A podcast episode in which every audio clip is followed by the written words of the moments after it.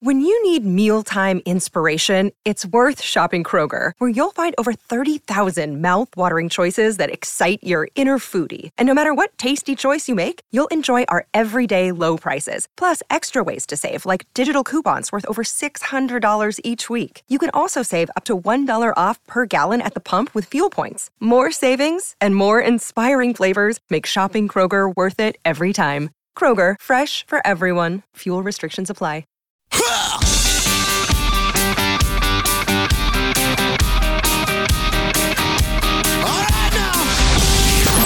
Edmonton's home for breaking news on your favorite teams. This is Inside Sports with Reed Wilkins on 630 CHED. I just want to further explain that situation I touched on with Todd, who called in about 20 minutes ago, because I kind of rushed through it. Winnipeg won the coin toss and deferred their choice to the second half. So Edmonton took the ball, and Winnipeg chose ends so that they would have the wind in the second quarter, which generally has a few extra plays in it because of how the clock stops more often at the end of the second quarter in the last three minutes. And Edmonton got the kickoff, had a decent return, scored a touchdown on the first play. So then Edmonton is ahead 22 10 at halftime. It's now Winnipeg's choice for the third quarter. They chose to take the wind in the fourth quarter, so then Edmonton took the ball. So here's the thing down 12 points, usually you'd see a team, well, usually the team takes the ball whenever they have a choice. If it's a close game, they might say, well, well let's take the win in the fourth. Winnipeg was trailing by almost two touchdowns and still just said, you know what, Edmonton, you can take the ball and have the win to start the third quarter because we don't think you can come out and score and make it 29-10 and put us in a deeper hole. Uh, at least that's how I read that situation. I don't know what Blake Dermott thought of that. Hey, Blake. Hey, how you doing, Reed? so, well, you know what, Reed? I, I would agree to that. I agree with that. I mean, when you consider that the last two drives that Winnipeg had in the, in the first half, uh, they seem to have figured out the defense by that time. They scored 10 points in the last few minutes of that first half. So they're thinking, okay, uh, they're they're they, at 20 minutes gone in the game, they were down by 22 points, but that last uh, 10 minutes of that second half, Edmonton did nothing, and, and really did nothing for, with the exception of the one touchdown late in the game or in the third quarter. Uh, they uh, they didn't do anything um, after that. So I think I think Winnipeg had made their adjustments uh, in that second quarter and felt confident coming out at halftime. And and you know, I mean, all you got to be as an analytics guy to realize that the the worst uh, quarter that the Elks have had all year is is the third quarter. So you know they're they're thinking, okay, let's give them the ball, and uh, uh, if we get a good stop from our defense, then then we're in good shape. And that's exactly what happened. Uh, the momentum just continued to go, and and at that point, Edmonton. Uh, started to make mistakes and started to play like a team that doesn't know how to play with the lead, and uh, which is you know expected when they never played with a lead. Never have one. okay, so um, I know you guys touched on this a little bit last night, but I want to dive into this because we had a caller and a, a couple messages about it. Halftime adjustments, and I've talked. I, I was talking about it too the Elks are not the most talented team, especially on offense. They've really struggled. We've seen some games where the defense wasn't great either.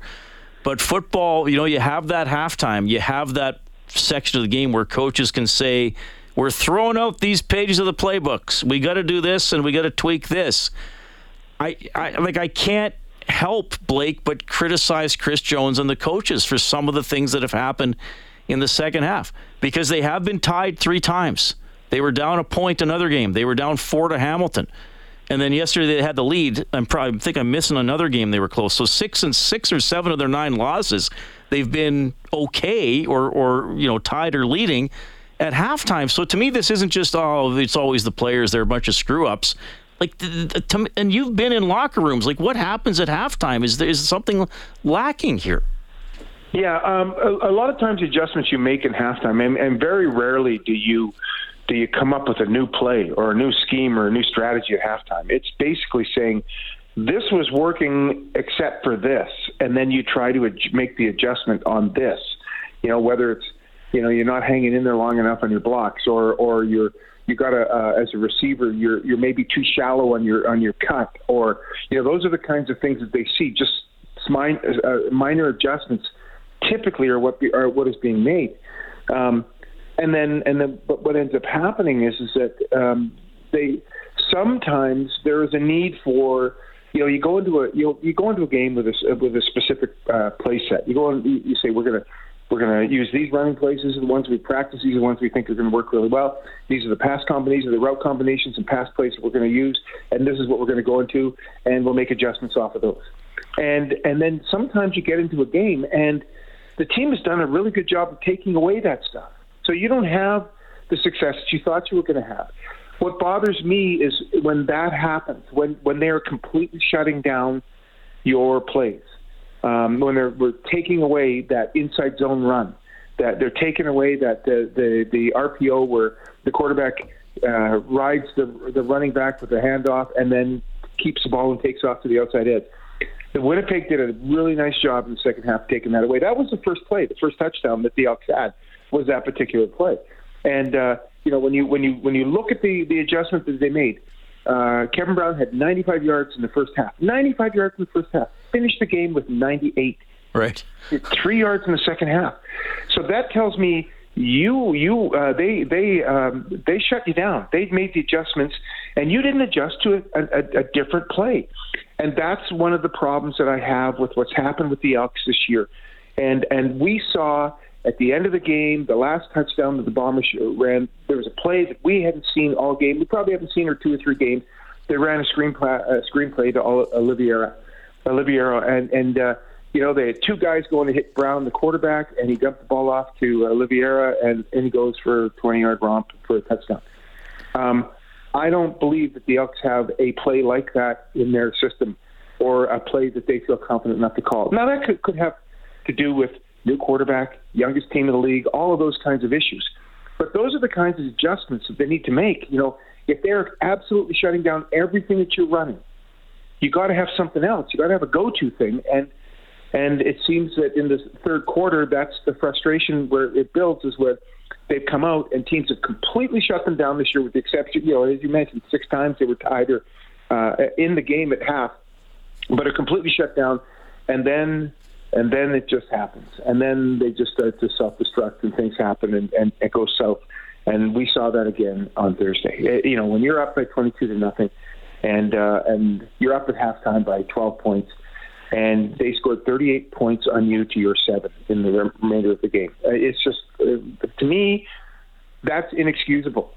Uh, I, I don't. Uh, I, I know that that's happened before. You know, teams have come back, big comebacks, and I've been involved in teams that have had big comebacks. But I still believe the same things. If, if you're the team that uh, another team comes back on, uh, or comes they come back on you, uh, that's inexcusable as a coaching staff and as, as the players on the field. I love how you put that, Blake. You touched on a lot of things there that sort of made me think of other questions, but I'll, I'll limit it to, to, one or two. Um, we got to have more time for me, Reed. Yeah, well, we'll we'll, we'll see. Uh, maybe after Labor Day, we'll find a way. Um, um, but you mentioned having a go-to play. And I can think back, you know, I'm cherry picking here, so pardon me, but Ray to Tucker on the corner. They didn't call it all the time, but the one or two times they called it, they, they scored. You know, was it, where, how's Riley going to find Walker on a second and eight? You know, or or, or Bowman. Um, like the Elks, if I were to ask people, okay, list their go-to play, list the one offensive play that you know is going to work 95% of the time, I doubt I would get an answer. Yeah, well, that's part of not having an identity, right? That's part of, you know, the identity of the Elks and with Ricky Ray was that Tucker corner route uh, and, and that Mookie Mitchell corner route. Like it was just, it didn't matter who the receiver was. Uh, there was a bunch of great receivers that made that play work really well. Um, you know, and uh, uh, it, it, it was it was a character, characteristic play of, uh, that they had. You know, last night in that game with Winnipeg, it was the over under. Um, Brown just sat there. They with the with the Elks playing in zone coverage, they ran uh, uh, they ran an over under. They would take the field side slot back and run what's called an under route. So he'd run about three yards from the line of scrimmage, forcing the linebackers to come down. Well, when they came down, they'd run it over right behind it underneath the safety, and and they had I forget what it was. It was like 16 of 24 second down conversions last night, and and there was a couple of instances where the the second down conversions. Remember the one that late in the game it was first and 30. And their second down conversion was a 15 yard or 16 yard conversion. They ran the over and under. Uh, they also play in zone, and they just dumped the ball off. And Brown made some great uh, throws and some uh, some really nice passes. But but it's that simple stuff that they run. And and whenever they need to play, they always leak a running back into the flat. And uh, Oliveira is going to touchdown on that. Every time they need a you know it's a second and four, second and five, they'll release the running back into the flat, and they're always getting the first down. It's just it's just one of those things. They have a really good Buck Pierce has done an excellent job as the offensive coordinator with those guys. But there's nothing about what Buck Pierce does that's new. It's just good, solid football, and uh, it's it's uh, it's very high percentage, and it works really well. And that's one of the reasons why the Bombers have been in three Grey Cups in the last three years. What do you hope the next step is for, for Tre Ford? I know you guys talked last night a lot about last night's game and maybe could yeah. some things be called differently. Okay, we've dealt with that. Yeah. What what needs to happen for him in Hamilton?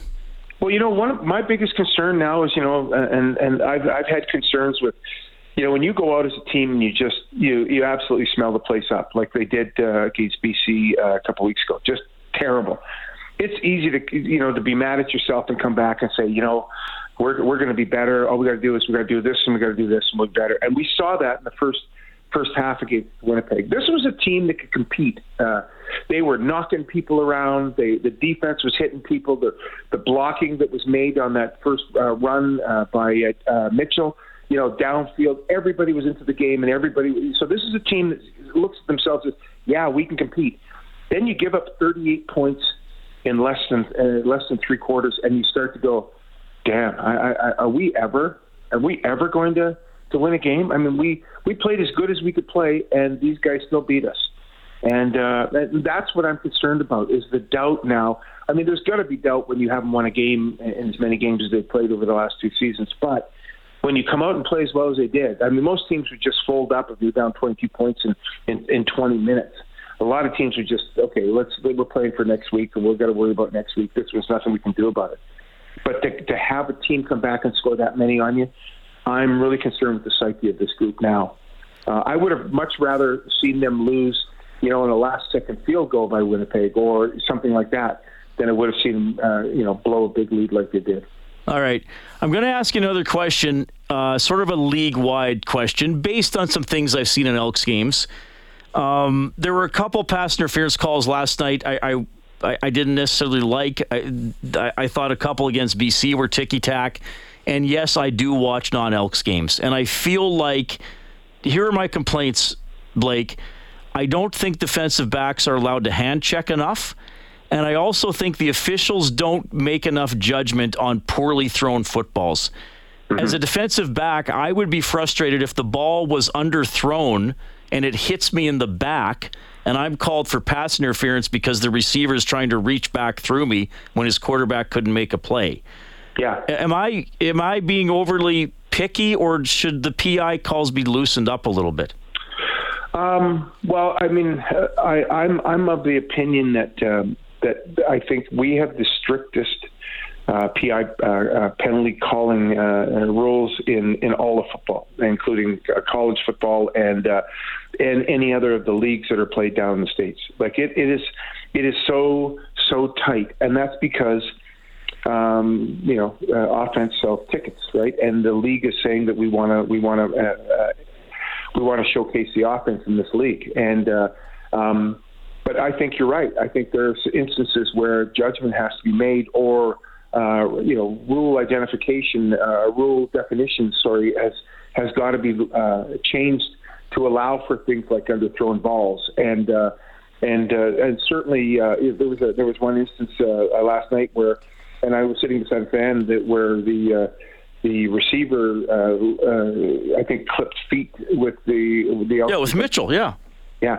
And and uh, and there was no call made. And uh, and and I looked at it as what yeah well that's incidental contact I didn't think there was a penalty but the but the the fan that was sitting beside me said well if that was us we'd have got a penalty on that I'm thinking you know he's probably right so so I, I, I think that those kinds of things, the definition has to be. They really have to look at the rules committee. Really has to look at the, the, the especially pass interference uh, this winter because there have been so many cases this year where You know, and, and, and you hear announcers. These are guys that have been around the league for a long time. Says, "Well, I don't even know what offensive uh, pass interference is anymore." You know, I think I think Morley said that last night. Uh, I don't even know what that is anymore because I I'm wrong yeah. every time I guess at what the call is. And and we can't have people. You can't be in that situation. This has to be like an offside in hockey. We got to know what it is. You know, we uh, it, it, it, we as a fan we have to be able to understand and uh, and be able to determine uh, you know that that's a penalty or that's not a penalty and and right now that's uh, just too much gray.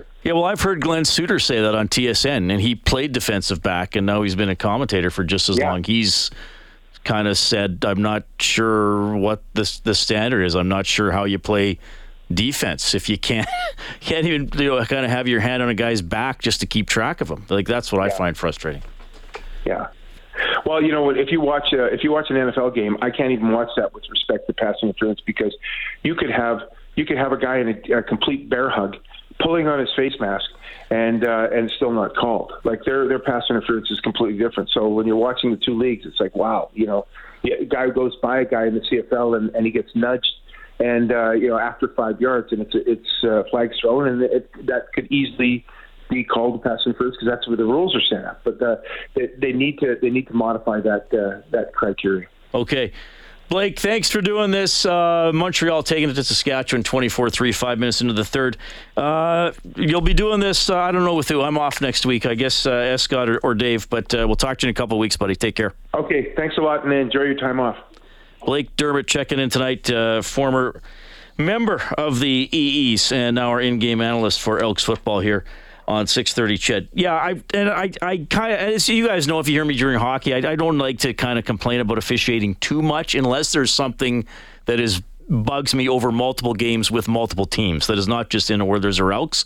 I think there have been some calls that unfortunately have affected the Elks. A lot of them have been right because they're you know they they are kind of a mistake prone team, but I just feel it's really hard to play defensive back in the CFL. I think you got to allow some physicality and reward a guy who can make a play on a ball, even if there might be a little bit, uh, little bit of incidental contact along the way. All right, 780 496 0063. We'll call a quick timeout. It's Inside Sports on CHED.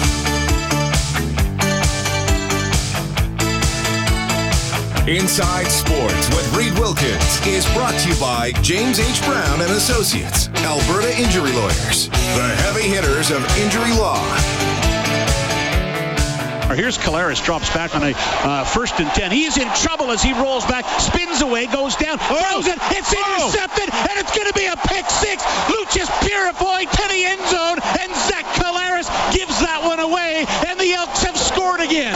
Collaros was going down. He was trying to make a play, and he threw underhand as and he hurt. going down, and Purifoy took it to the end zone, and Collaros has not gotten no, up. he has not. Here's Brown. He's thrown. He's got a man open at the five and into the end zone he goes. Touchdown for Dalton Schoen. And the Bombers are on the board here at Commonwealth Stadium. Their first six of the game with 4.11 to go in the third quarter. It's now 22-6. We tried to, you know, play the same exact game plan, and uh, you've got to give credit to their offense coordinator and their backup quarterback. They came in and did a real nice job of, of uh, you know, keeping the football. I mean, offensively, we only had 39 plays, and so unfortunately, uh, that's we've got to stay on the field more offensively to try to have ball control. Ford drops back after the snap, settles, throws deep downfield, and oh, he's got it! What a catch across the 25. Dillon Mitchell with the sticky mitts, and it's first down Edmonton inside